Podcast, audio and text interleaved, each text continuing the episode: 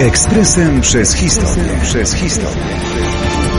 31 marca 1939 roku Wincenty Witos powrócił do kraju z emigracji politycznej.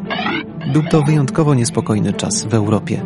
Nikt nie przeczuwał oczywiście, jak wielką tragedią zakończą się niemieckie plany panowania nad światem. W Polsce sytuacja polityczna nadal była napięta. Opozycja, stłamszona i odsunięta do narożnika przez władzę, nadal nie mogła pogodzić się z sanacyjnym porządkiem.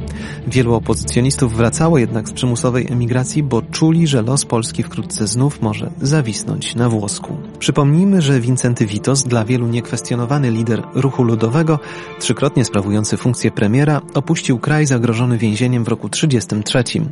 Udał się do Czechosłowacji wraz z innymi działaczami, pisząc w oświadczeniu.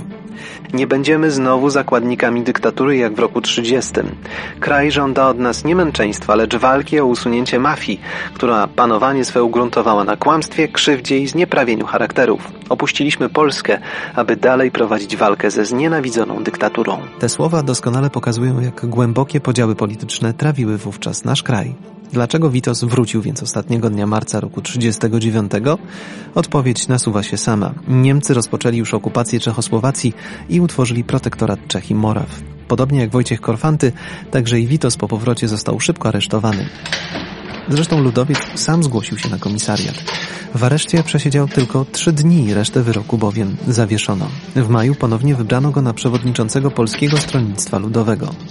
Nadchodziły ciężkie dni dla Witosa. Jego ukochana żona Katarzyna zmarła 31 sierpnia. Dzień później Niemcy rozpętali wojnę.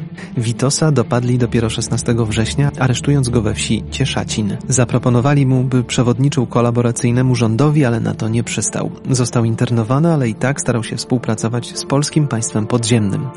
Niestety wówczas stan jego zdrowia bardzo się pogorszył. Sowieci usiłowali wikłać go jeszcze we współpracę z Krajową Radą Narodową, ale nie udało im się do końca dopiąć swego. Witos zmarł ostatniego dnia października w roku 1945.